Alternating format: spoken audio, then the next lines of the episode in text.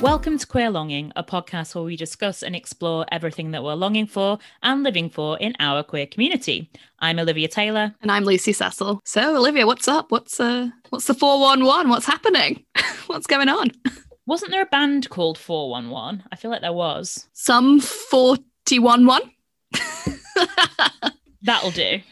Yeah, that could be. I think there was 411 a band, like a boy band or something. Yeah, that's or what something. Yeah, and then oh my god, imagine now mashup. What are they called? Like dream bands, whatever they're called. I can't remember what they're called. Where they where like people come together, dream groups of like McBusted, like a, right? Like a, like a super a super group. super group that's the word thank you super group Super superfoods always forget um and uh this one would be Sum 41 and 411 That'd be great. And then, ooh, oh god, I was thinking who could be in the super group with. Do you remember that link I sent you like last month of that band, um, Next of Kin?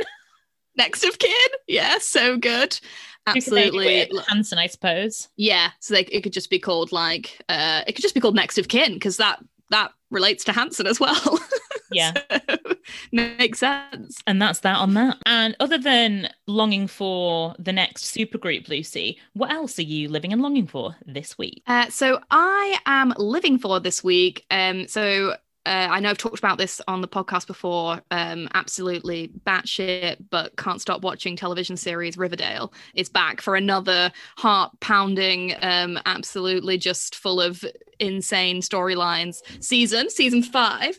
But um, the first episode began with their sort of like the prom of the. Uh, all the, all the kids who we've been following for the whole time. And I was absolutely living for the fact that the um, prom queens were, well, it wasn't a king and a queen, it was the prom queens, it was the lesbian couple of the series. And it was just stunning to see, and you love to see it. And I mean, if you watch Riverdale, you do know that it couldn't possibly be anybody else because the character Cheryl Blossom, who is one of the uh, lesbian pair, would never have it any other way. But still, love to see it, love the representation, and it was just nice to see um, two queens at a prom. So that is what I am living for, and I am longing for. Right, this is a weird one because I spent ages this afternoon trying to think of something to long for, um, which is you know the way the way of the world and uh, so often i'll like look in my you know my calendar to see i what's coming up. I mean at the moment my calendar is very very blank. Um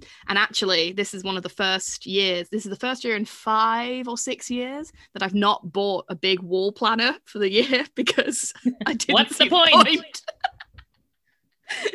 and it, it just seemed weird because like my wall here does not have the big huge planner on it. But um I truly truly don't need a reminder that there's nothing going on so um yeah but what i did find in my uh, phone calendar and it reminded me of and um is the fact that um a while ago last summer when i was at my parents house i found um in an old drawer doing some like sorting out a, a flashcard that simply said on it February 7th, 10:20 p.m. That's all it said. That is all it said in like big marker, like I'd written big marker in Sharpie, Feb 7th, 10:20 p.m. What is this? The day of your reckoning? Like, what's going on? Well, exactly. I have no idea what it relates to. It it it must be like something in my past that happened maybe at that time or that I was supposed to do at a time, but it's written really large on this like flashcard. So, I am longing for this, the first Feb 7th, 10:20 p.m. post knowing about the the card. And I'm hoping that at 10:20 p.m. I will be enlightened as to what the card was about. Surely something is coming to me. I assume you've like checked your diary for this year and last year for like what that Oh no, but the thing is, it was at my. It was probably from like it's from any time. I've had these flashcards from like uh about four or five years ago. So it's any it's any time post then. No, I've had them. I might even have had them. No, I've had I had them at uni. I think so. Like it could be anything, and I am just desperate to know. So I'm just longing for. I feel like whatever happens, Feb seventh, 10, 20 p.m. this year, I will have a moment to reflect on myself and what it possibly could have been. Or maybe I'll take that time to decide what I will long for by next February 7th, 10 20 p.m. So yeah, that is what I'm longing for. Yeah, maybe it can be your day of like introspection. Yeah, absolutely. Which either begins or finishes exactly 10 20 p.m. Who knows? So yeah, that is what I am living and longing for this week. What are you living and longing for? Well, before we move on, I just wanted to let you know I don't know if this is of any significance to you, but some famous faces whose birthdays are also on February the 7th. This could, you know, feed in. So we Good have up first Ashton Kutcher. Oh, it all makes sense now. I mean, it has to. Um, oh, um, also very apropos off of the last couple of weeks, um, musician Garth Brooks. Uh, oh, well, Garth. okay. We've got Chris Rock. Oh, we've got Charles Dickens. And we also have, do you remember that guy who everyone called like the the model I don't know what they called him, but basically he was very aesthetically like attractive, but he was um arrested the mugshot model, that's what they called him. Do you remember him? Oh, what's his name? Jeremy Meeks. Yes, right. Yeah, yeah, yeah, yeah, yeah. I do know who you mean. Yeah, yeah, yeah. Okay. Well, it's also his birthday on February 7th. So stunning. There you okay. go there you go. Great. Well, my, my day of reckoning is in is in grand company then. So I'll uh I'll think on that when it comes to 10 20 p.m. What am I living and longing for? Well, Lucy, this week I am living for. So, again, it's to do with TikToks. Can't go out. So, all I do is watch TikToks. But I'm absolutely just living for this account on TikTok called Sylvanian Dramas. I actually saw uh, some Sylvanian drama today on a tick on Instagram. Actually, that's because I sent it to the person that you saw it on the Instagram of. Well, it all comes together. It all leads. All roads lead back to you. yeah, to the main Sylvanian source. Um, and so, if you can't get from Sylvanian dramas what I'm talking about, it is like a stop motion, um, like account where it's using Sylvanian families, which these little like toy animals, um, to create like soap opera level like style dramas. And it's usually like the soundtrack of like One Direction. So oh. it's just all of the best things ever.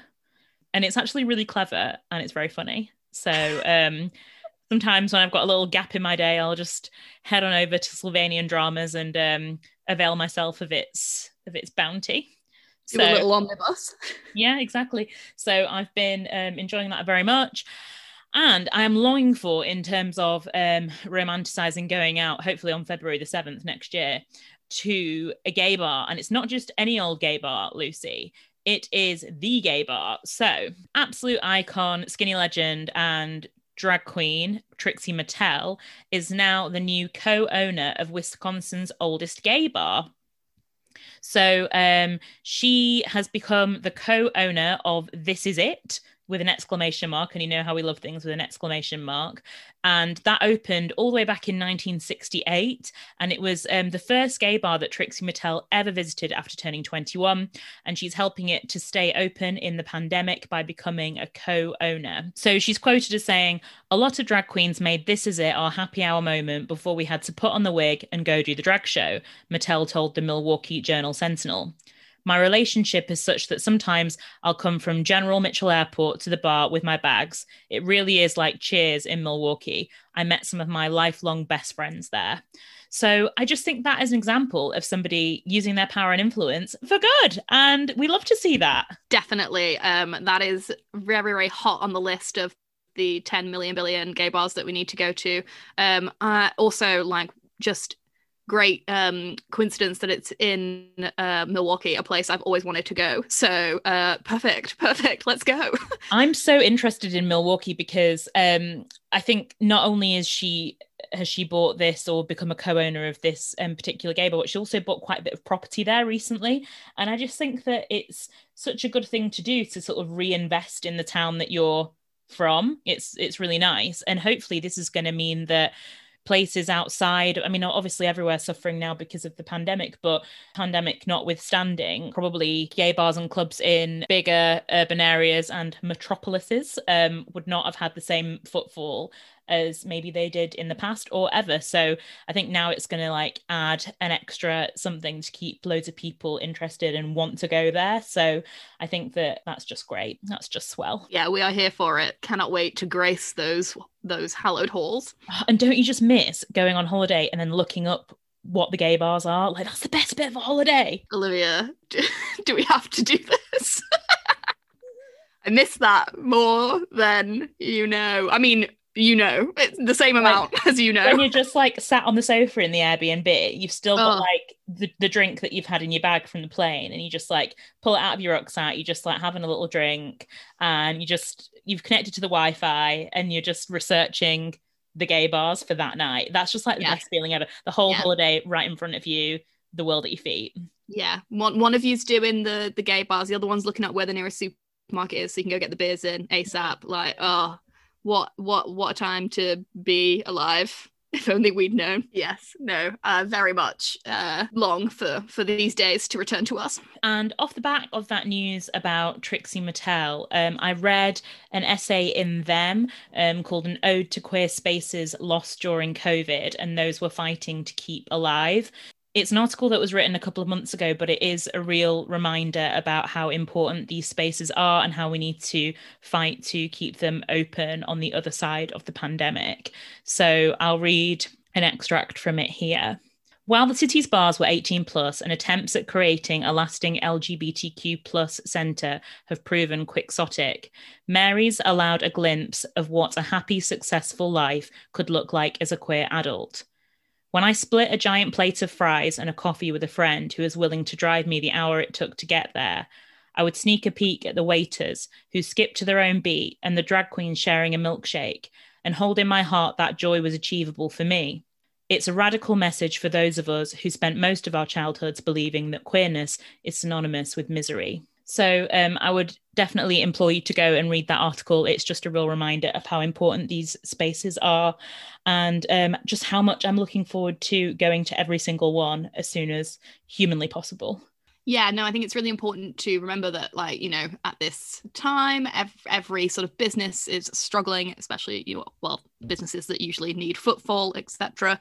Um, and in particular, you know, queer run businesses and queer bars, etc., um, can struggle the best of times. So um, it is really sort of worrying to think like what will be left at the end of this. And like you only have to look at um, the fact that um, you know during the during the past year and stuff. There's it, I mean it's been quite a bit of like a internet sensation quite funny that like GAY have you know uh gone to various lengths to keep open by like serving food and then like people making jokes about oh they're going to start serving like chicken nuggets from McDonald's which I think they would they did and you know and and yeah it's funny but actually uh, it sort of speaks to the fact that they you know they're desperately trying to to to stay open in whatever way possible in order to keep afloat so that these places don't have to shut.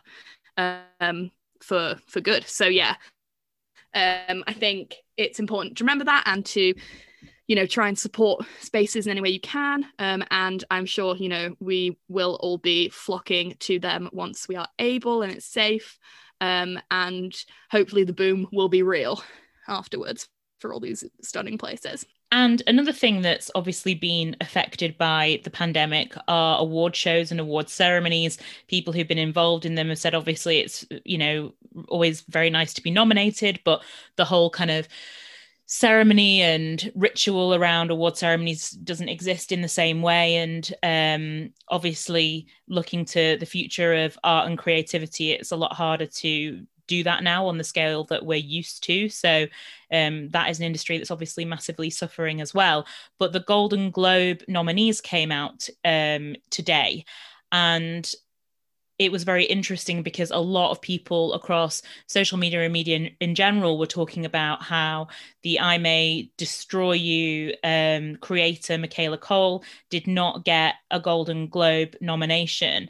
And um, everyone's describing that as a snub.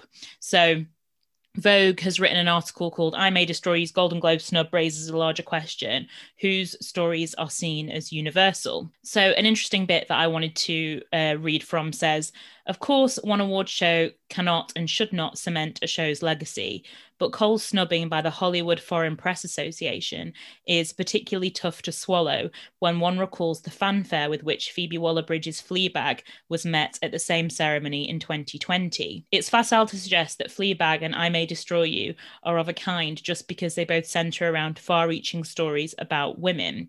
But it's difficult not to wonder whether Cole might be a better candidate for award season plaudits if her story were just a little more, well, white or to put it in the coded language that Hollywood execs favour, a little more universal. It goes on to talk about how one in six women are sexually assaulted. And Actually, um, Michaela Coel's story and the way that it's depicted is actually a lot more universal than um, maybe it's been positioned as and th- how that coded language is just so insidious and damaging. And it also doesn't seem to match up with the fanfare that it was met with when it came out earlier last year. So it just seems to be really confusing that it's just so absent from everywhere. And I assume that BAFTA are going to massively make up for this and nominate it for absolutely everything. But still, I'm shocked that it's not included because when I think of entertainment from 2020, that was the standout event that everybody loved. So, yeah, I think that the ideas around universality is particularly damaging and limiting, and also just not true if that's the metric by which we're measuring what should be nominated and what should be successful, which, by the way, I don't think it should be but it just doesn't make sense on any of those levels. Um, I wondered what what you thought. Yeah, no, um, I mean, yeah, I, I agree. It was surprising that um, it was not nominated for anything. Um, I think that the the idea of universality being like the important thing in terms of television film etc is like just not the correct way to measure anything really anyway. But even if you were there is a universality about that story that you know it did speak to so many people. And like you say one in six women has uh, been a victim of you know sexual assault. So um yeah i don't i don't really know what's gone on there. I mean all i will say is that like often like I think you have to take award like noms with like a pinch of salt and especially when in the same section like the same sorry the same like reel of nominations for this year they have um, nominated as um, for best performance by an actor in a motion picture musical or comedy james corden in the prom. So i mean I, I hadn't i hadn't seen that uh, so that's all I'll say on that matter. Um, maybe the judging panel need to get their minds in a bit. Um, and yeah, they've missed a trick there, definitely. And like I say, people uh, are talking about it. People are um, surprised and, um, you know, like angry about it and uh, it's not going to do any any favors when you fail to include the most like you know hashtag groundbreaking bit of television that there was in the past year so yeah, yeah and i think this I think this argument around this idea of universality as a metric is a really interesting one. And not just universality but relatability. And i was well i watched all of the martin scorsese series with fran lebowitz this last year um this last week pretend it's a city which i absolutely loved. If you are looking to see new york in its height of absolute hustle and bustle with just fran lebowitz being her very much her unapologetic self, the same person that she has always been since like 1960 when she first started sort of coming out as um, this well-known humorist in the sort of arts world of New York. You'll see the same from her in this series. And one of the things that she talks about, which I thought was interesting in relation to the Michaela Coel idea, was this idea of relatability and universality. And she is obviously, everybody knows, a massive bookworm. She has over 10,000 books in her own personal library, and she describes herself as unemployed, um, even though she probably earns quite a lot of money from speaking gigs and these films and things. And she like made Wolf of Wall Street with Martin Scorsese, so I really don't think she's unemployed. But anyway, um, that's how she describes herself. And she just says that like if she could do anything, she would just be reading. And um, when she's been talking about books, and this is a massive paraphrase, but she says something along the lines of that she doesn't understand this need to um, for a person to see themselves in literature. And there's this whole idea in the zeitgeist that you know well I didn't see myself in this I didn't see myself in that therefore I can't relate to it. And she's like I don't I don't read to see myself reflected back at myself. I read to step into new worlds and to have new experiences and to, um, you know, follow lives of people that I would not otherwise have known in places I never would have been. And I think obviously I know exactly what she's trying to say, but I also know what other people are trying to say in terms of like representation across um, media and across culture, of course. But I actually think that Fran is arguing for that rather than um, rather than against it.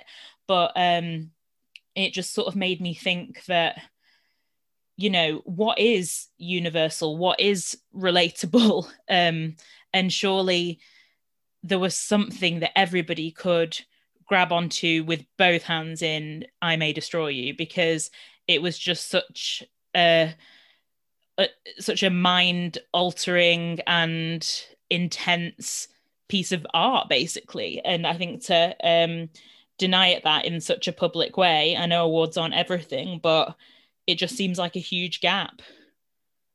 Yeah no it's interesting uh like uh yeah I agree with what you say but like isn't it interesting that like for, for us and for a lot of people it's like can't believe that that's been snubbed as it were. Um but is that because it was so relatable to us? And then is it the fact that people other people don't find it didn't find that in it? And that's so that is so hard to believe. Um but i don't know if that's because um like it just what it spoke so hard to us and to a lot of people but maybe it didn't to others and that is really hard to to to imagine. Um but uh, i mean I, I i i genuinely do think like what the hell why has it been missed? I, I don't understand but um yeah no it's a it is an interesting one and um i think that you know yeah representation really matters in media um but um having to see yourself necessarily is not really the in my opinion the like the the main point of you know a, a book a film a tv series whatever. But i think that that that maybe speaks to the difference between like universality and relatability in a sense because you can still you can read something about like I don't know, a serial killer or something who's like, you know, something that's um yeah, I mean that, that that's what the best like storytelling does is it it it it might not be specifically something that's universal to your experience but you can find relatable like content within it or qualities or yeah. or ways to understand the the characters or just like, um, a, like a humanization aspect that you can get a foothold with or or something yeah or even like something that's when there's no humanization at all you can still really enjoy it um uh in in like in a way that is just exploring something different to you. I think that exploring something different to you is as as interesting and um, important as uh, seeing yourself in things. So um, yeah, I mean, and we're lucky that, that that you know things can exist in so many different ways, and we are able to enjoy them or not enjoy them. Um, and yeah, but takeaway from all this: where are the awards for I May Destroy You? It deserves them all. So, on to podcast recommendations now. Um, I've started um, well, it's not a brand new podcast because it's a podcast that I've listened to on and off for years, but it's a series within um, within a podcast. So the podcast is um, Reply All, and um, I don't know if you've listened to that before. Do you know what I'm going to talk I about? Listen to reply. I listen to Reply All uh, like all the time, like all religiously. okay. Well, do you, do you know which one I'm gonna? Yeah, yeah, yeah. okay. Um so it's the special episode and it's the beginning of the mini series all about the rise and fall of bon appetit that happened um, over the summer of last year. And i thought it was really really well done. I don't know how many episodes there are going to be but i really recommend it. Um, I thought that there was a lot of new information there about more about how things came to be and the structures and hierarchies um, at Bon Appetit that existed before its um, downfall and a couple of years before everything kind of came to a head, how it was trying to sort of be rebranded in a bit of an inverted commas woke way, but just um, not delivering on that for many reasons and actually sparked the worst couple of years that it had before it inevitably fell down. And how through that structure, um, racism was really just embedded into the bones of of the business and how um, there was a power struggle to be seen and to be heard and people feeling you know for a very long time um, undermined and marginalized and that coming out in lack of opportunities lack of pay hypocrisy. Um, and i think they've had over 40 contributors across bon appetit. Um, talking about it for this podcast, which obviously makes it as legit as it's going to be, including Adam Rapoport, who was um, the previous editor in chief, who um, stood down from the position um, when the image of him in brown face circulated on social media last year, sparking um, this whole the whole sort of dismantling of Bon Appetit as we knew it or didn't know it, I suppose. But um, I think it's a really interesting podcast and it gives you a bit more of um, a rounded and what I perceive to be fair perspective on the events that took place last year. So I'm really excited to listen to the other episodes. Yeah, absolutely. When I saw the first one flash up today, I was like, oh, okay, interesting. And then to hear that it was going to be more than just one episode, like they were doing like a full on um, investigation and sort of like whole piece about it, um, few episodes, I was, uh, yeah, no, really pleased to be able to uh, listen to some really great like journalism that uh, is getting to the core of what happened there. Um, yeah, no, I'm very interested to listen to the rest of them. Good rec. And how about you? Anything new for this week?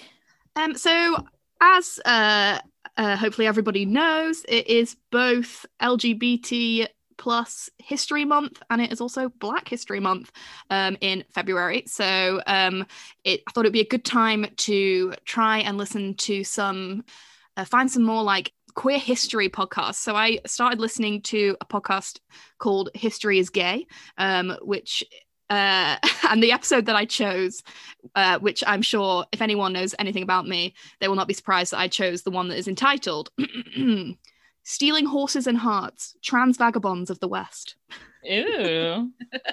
so this was a whole ep um, about the sort of historic t- context and specific individuals during the like uh, North American frontier time during you know the Gold Rush, etc., and featuring all sorts of amazing um, trans and uh, non-gender conforming cowboys and cowgirls. So uh, I absolutely can recommend that if you are into anything to do with the West, which I am very much into. Uh, it's a fun look at um, that time in history and about people who um, you know like completely lived their true identity at a time when it was hard to really even survive anyway. So um, yeah i can definitely recommend that. And they have loads of other episodes about all different people throughout history. Specifically they, they sort of center more on women trans and uh, non-binary people through history. So um, it's a really great podcast. Definitely give that a listen if you're interested in any of those things yeah, that sounds great. Anyone else that we would know, or is it kind of about new people that you haven't heard of? So they do like, um, there's some that you sort of may have heard of. So there's one about like, uh, uh, Michelangelo. There's one about Anne Lister, but then there's also a bunch that like of people you've not really heard about, or they do episodes that are about like the history of ra- queer radio and TV all the way through time with like special guests and stuff. So I think there's there's loads of different stuff to learn, which is always um, good. And I think it's you know it's important always to know our history, and it's nice to learn about things that you maybe hadn't like considered before. So um, I would definitely recommend that. Um, but interestingly, in the way that you asked about, like, oh, is it about people we know or not? Um, I also just wanted to recommend, and I know I've recommended them a thousand times, but on this week's episode of Fanti, they talk about they talk about Black History Month, um, and they talk really well about the intersection of Black history uh, and queer history, and Ooh. about how how a lot of you know the figures in bringing justice to Black people, as particularly in the US, are were also queer people. So um, they talk really really eloquently about that, um, and they interestingly talked about how because it's fantastic. They talk about things that they like about stuff and things that they don't like about stuff. So they were talking about how they don't really like about black history month and sort of lgbtq plus history month etc that like uh, it's it's classically people always wheel out the same five figures and are like oh yes remember um, malcolm x and remember you know like rosa parks etc and like it's it does they don't people don't tend to do the work on actually continuing to learn the history of uh, black people or in you know in terms of queer people as well. So um yeah they they just talk so well about things and they are so funny as well. They have such a genuine chemistry and connection that it's just like a delight to listen to. So i would definitely recommend listening to that if you want to learn more about the intersection of the two. And yeah those are my podcast racks great. And i think that is so true what they're saying about how you know it's the same five cultural figures that get trotted out every year and it's not to denigrate those figures in any way but obviously as we know um, we're making new history every second of every day. And history doesn't have to be from 100 years ago it could be from the last five years or you know i think it's important to keep it keep that updated and to always sort of keep keep learning as, as much as we can and to be i suppose educating others and, and passing that on. So i think that's a really really valid point and it cuts both across lgbt history month and black history month um i suppose. And anything that sort of is a retrospective or a, a look back on um it's very easy to sort of like bringing out the same old christmas decorations. It's like we need to be updating and innovating and looking back with new eyes and also i think how we view history with the information that we have now to sort of recontextualize all of these things um, is is so important. So that is actually going to be one of my goals for this month to try and learn a lot more than than I already know and to try and actively seek out people who have contributed to our history in ways that um that I don't know about yet. So I'll let you know how I get on. Yes, very good. I also have a similar goal. So let we'll uh, at the end of the month we'll report back. Okay. Tell us tell everyone what we know. So, speaking of knowing your history and looking at it in context, um, we spoke about having watched the first episode of It's a Sin, um, the new Russell T Davies outfit, which has been on Channel 4.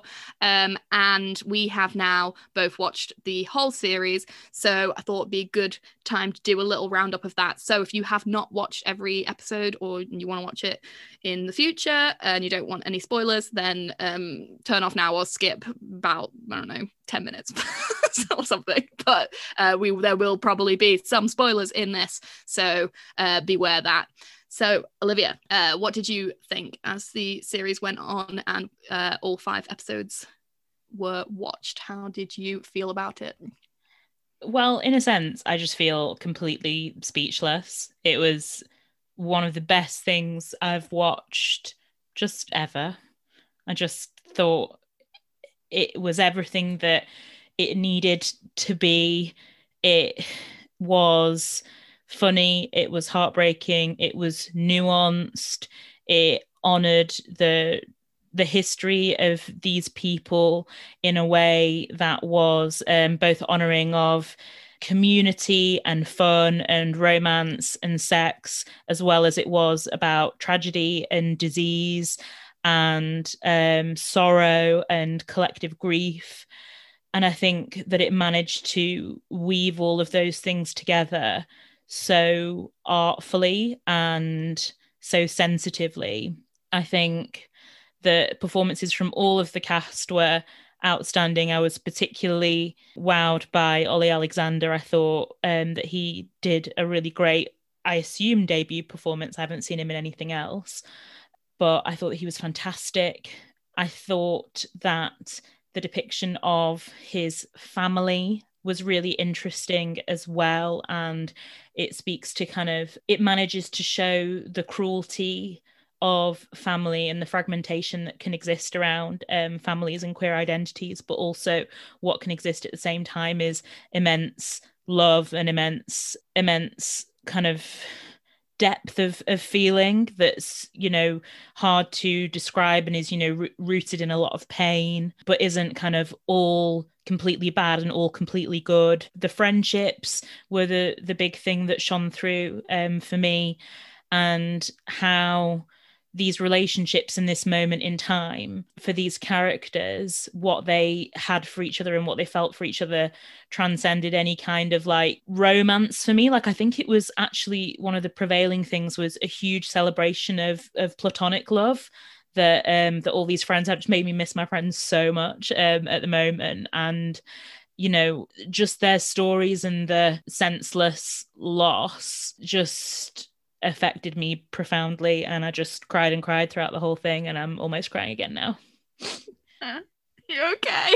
Yeah. it's okay. Yeah, it was a yeah, it was a wonderful watch and a tough watch and it was all those things you have said and more. It was um yeah, the the the the prevailing um sort of uh line through of the importance of queer family, uh, platonic friendships, platonic love was just depicted so perfectly.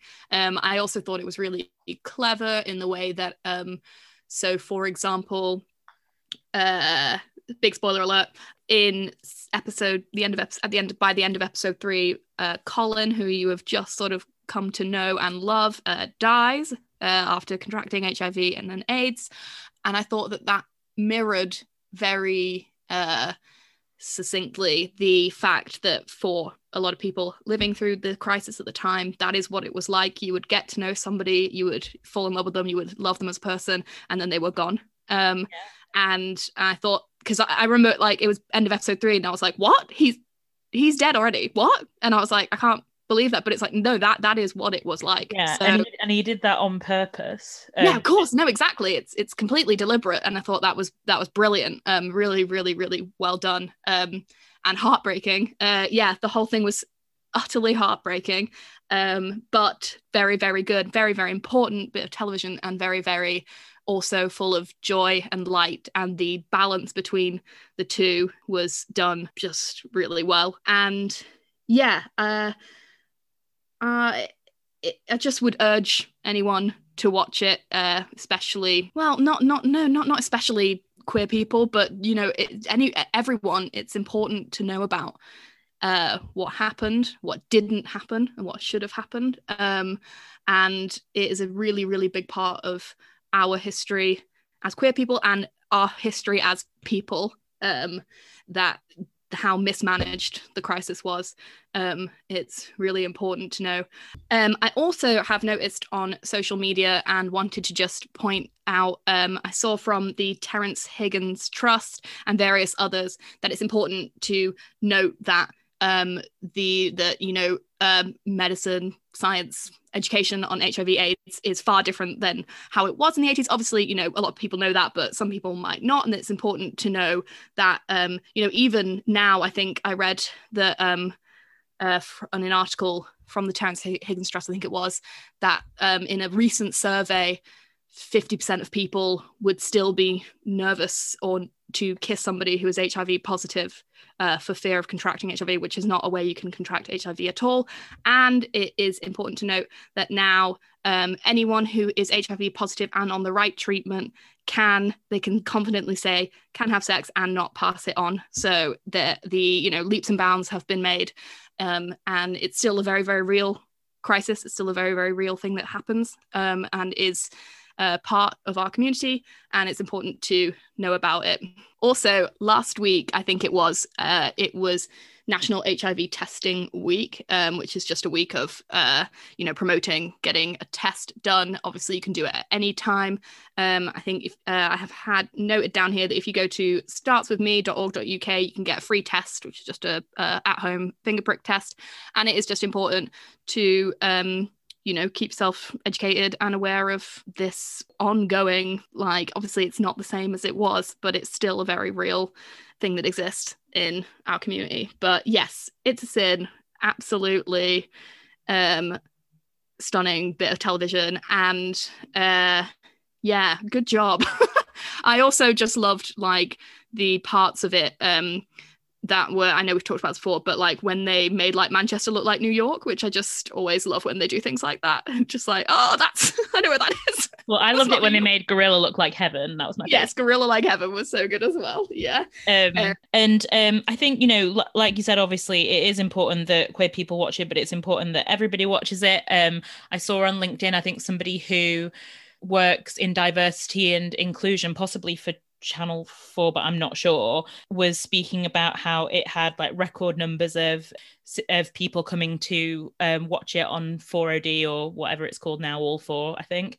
And um, obviously that that negates any bias that has existed that you know people are fearful of commissioning diverse stories for mainstream or network TV because they feel like it's not going to get the numbers, it's not going to get the interest.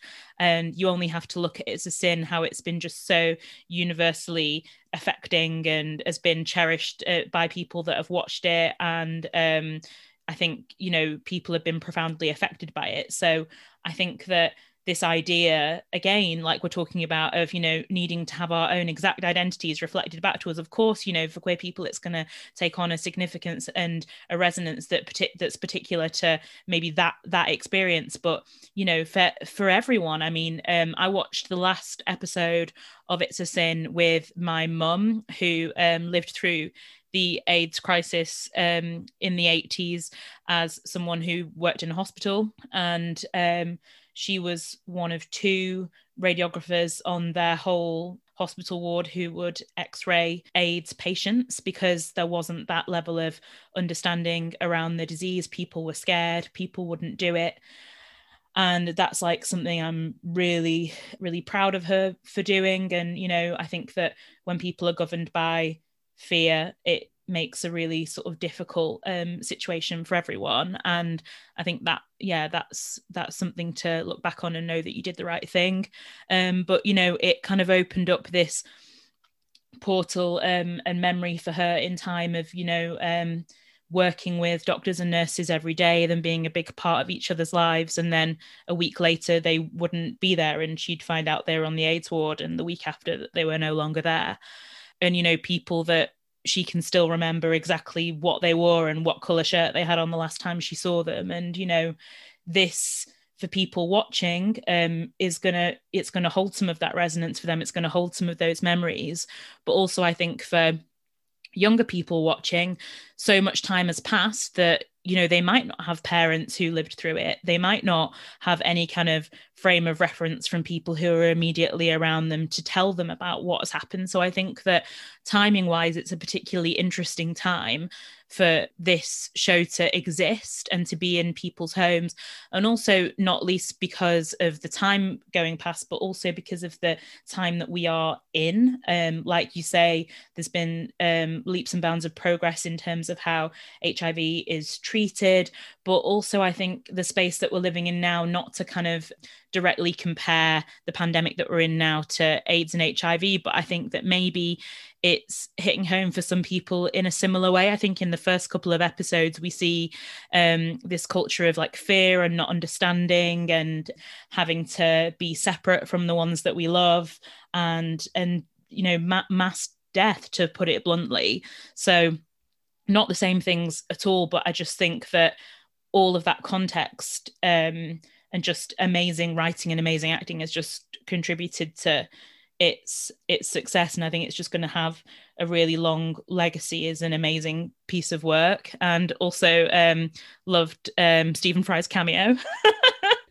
Yes very uh yeah uh very good. And uh, i absolutely lived loved longed for um roscoe pissed in margaret thatcher's so coffee. Sorry yes that was um that was an iconic moment. moment and that leads me to um my last point on it's a sin and i wanted to share this because um Josh Willisey, um, who you can um, look up on Instagram, wrote a poem after. Um, so the caption says, I, I, wrote this poem a month ago today after reading a Russell T Davies interview in The Guardian about his writing process for It's a Sin.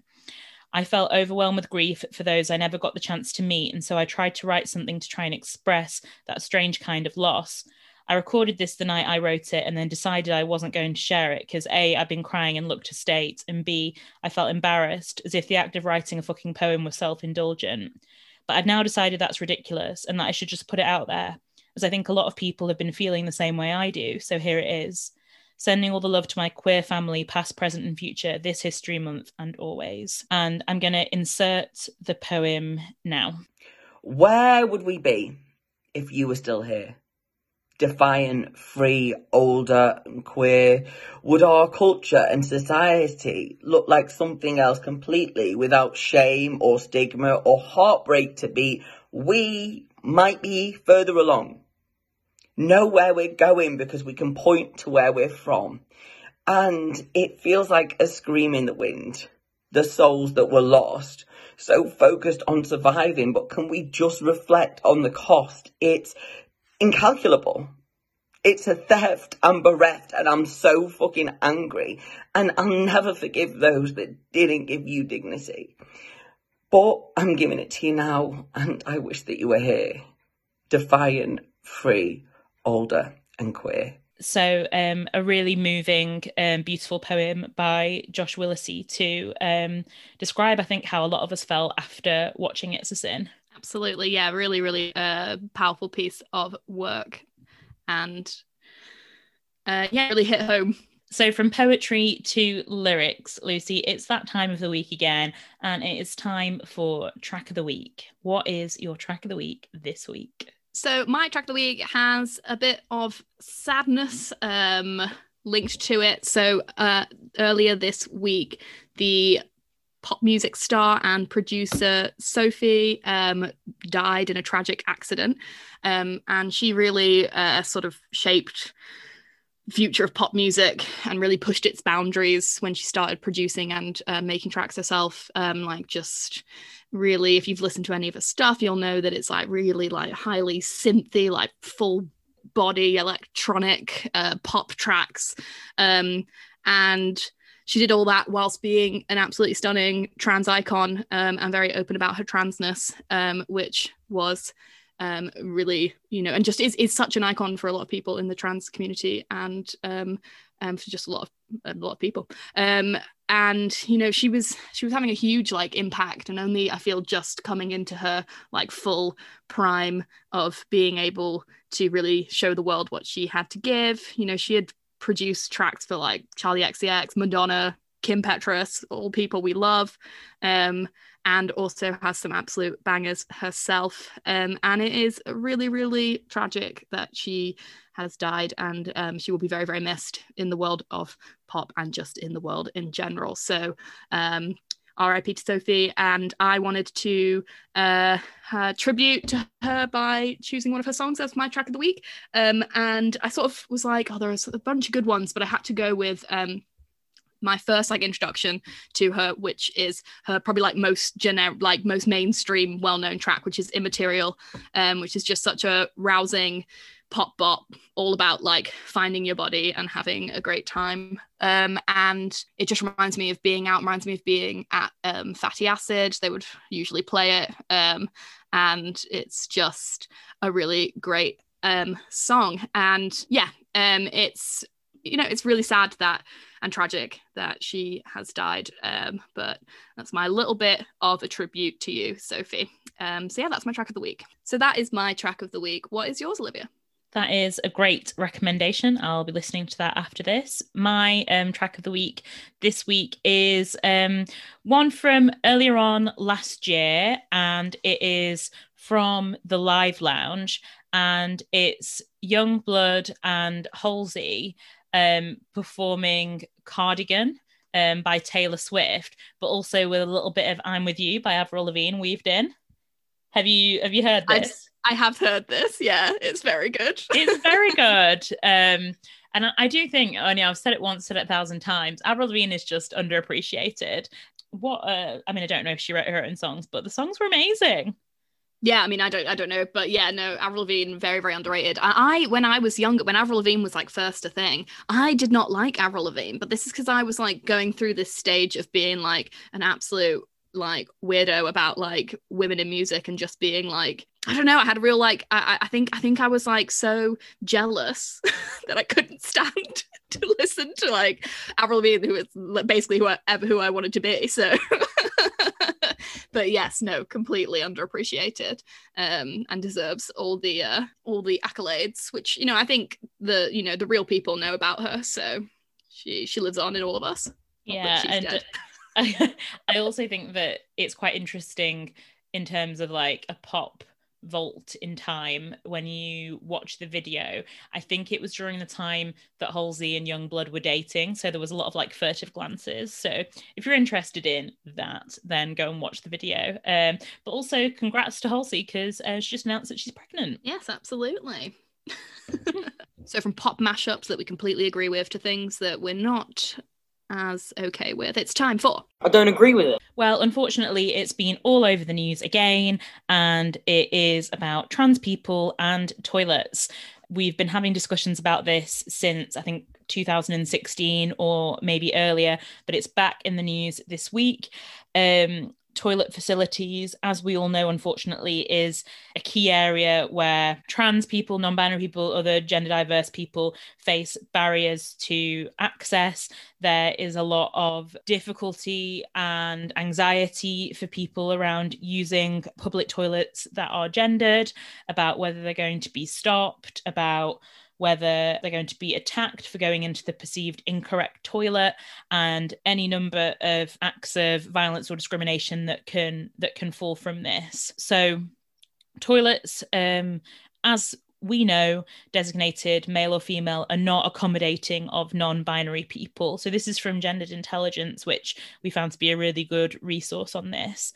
Um, and any space with limited privacy tends to be challenging for trans people the LGBT in Britain trans report, Stonewall from 2017, showed that 48% of trans people don't feel comfortable using public toilets. Trans people are entitled to use the spaces that best accord with their gender identity and should be supported to do so in accordance with the Equality Act of 2010. It states in the call for evidence that women's toilets have been replaced by gender neutral toilets. We'd like to see evidence to support this claim. It states in the call for evidence that women's toilets have been within a historical patriarchal context. Public toilets were originally created exclusively for men. We welcome this review to address the ratio of women toilets needed versus the number for men. There is no hierarchy when it comes to inclusion. It's a matter of support and access for all. We call for inclusive and available universal public toilets which protect a person's privacy, thus provide access to safe facilities for all. By advocating for universal toilets, we mean purpose built single floor to ceiling cubicle facilities that offer privacy and comfort for all. Inclusive universal toilets include sanitary bins and enough space for all situations, including for parents with children, people who need personal assistance, and wheelchair accessibility. Washing basins could be in the cubicle or outside in a general space. Gendered intelligence, like I said, is a great resource to go to for this, but there are lots of other good ones doing the rounds on social media and a lot of good ideas for how you can make your voice heard. So you can submit a response to the call for evidence on toilet provision. And the deadline for this has been extended to the 26th of February. And there's a lot of information online about how you can write to your MP, about how you can make your voices heard like helpful language that you can use and just really good resources online. If you if you google it you'll be able to find all the information there. We've shared quite a lot on our instagram as well. And i think that i'm just feel so upset and confused why we're still in this position 5 years on. Yeah well i think when we spoke about it last year or the year before, I can't remember, we spoke about the fact that the consultation had come back basically being that saying that people were not um were, were on board with gender neutral toilets and then the government were like oh no we're not having that. So they just like have opened up this inquiry into reviewing the the the the like and asking for further evidence basically asking for people to give evidence against why everyone who did the consultation said that it was fine. Um, and that's what they've now done is they've extended this uh, review period because they obviously haven't had enough um, evidence to support what they want to be the case, which isn't the case because people want gender neutral toilets. So it's just a real slap in the face to queer communities from the government yet again. Um, and it's very, very, very frustrating. But yeah, there are loads of great resources out there, like you said, and highlighted, and really good actions you can take to have of everyone's voice be heard. Um, and God, I just the the the scape for a gender neutral toilet um future is so like idyllic to me the way it would be that I just cannot understand this hateful rhetoric against it. So um yeah, no. Uh there's uh it's very important that if you care about this, um, which hopefully you do, that you add your voice to um the pile and um yeah, the gender intelligence and like we exist uh, offer like really great email templates which are really easy to use. And just a note with them it's always good to like try and add some of your own language or they might uh, get turned into or treated as spam. So uh, if everyone just sends the exact same email. Um, so yeah there's important actions to be done. And yeah we absolutely do not agree with this continued attempt to silence uh, alienate discriminate trans and non-binary people so before we go, there's just one absolute hun we need to check in with um, and find out what she's been up to this week. It's time for Celine Watch. So Olivia, what has our Lord and Savior Celine Dion been up to, or is there any interesting Celine Dion related news this week?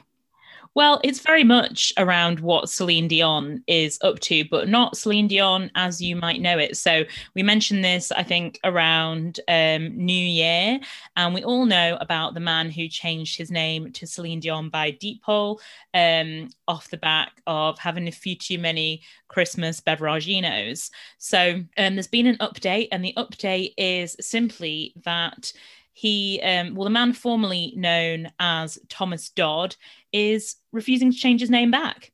He's Celine Dion, and he's here to stay. Yeah, I I rate that to be honest. I I'm completely like why why why not just lean into it, and I'm pleased that uh, he is, and I hope, and you know, I wish Celine Dion a very healthy, prosperous life. Yes, emphasis on the profitable because um, he was invited onto the Ellen show recently and was given $10,000 to contribute towards his dream of becoming a paramedic, which is exciting for him. Imagine Celine Dion turning up at your house when, you know, you've had a fall or, you know, you need stitches there he is, ready to stitch you back up and uh, sing "My Heart Will Go On" to you as uh, he repairs you back to health. I mean, could you wish for anything more? Um, and he also said that he has been spotted in the local supermarket with people shouting "Celine, Celine" um, over to him as he's like coming up the escalator, which he said was um, a real moment in time for him. So, um, yeah, I think that it's possibly the best decision he's ever made. Absolutely. It sounds like um, the future is bright for Celine Dion, and that's what we want to hear. And um, speaking of best decisions you could ever make, um, why don't you start following us on social media? Because if you aren't, then you're missing out. We are at Queer Longing on Instagram and on Twitter. You can also send us an email, queerlonging at gmail.com. We've got a couple of exciting episodes in the bag over the next couple of months, so make sure that you are sticking with us. And we will be loving you, leaving you, and longing for you until next week. Bye-bye. Bye.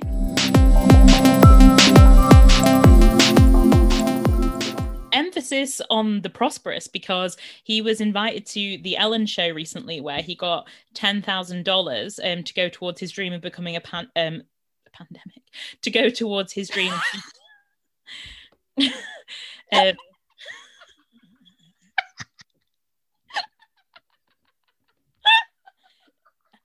paramedic is what I meant to say. Everyone dreams of becoming a pandemic these days. then you could be in everyone's homes. Yeah, at least could go out more. God.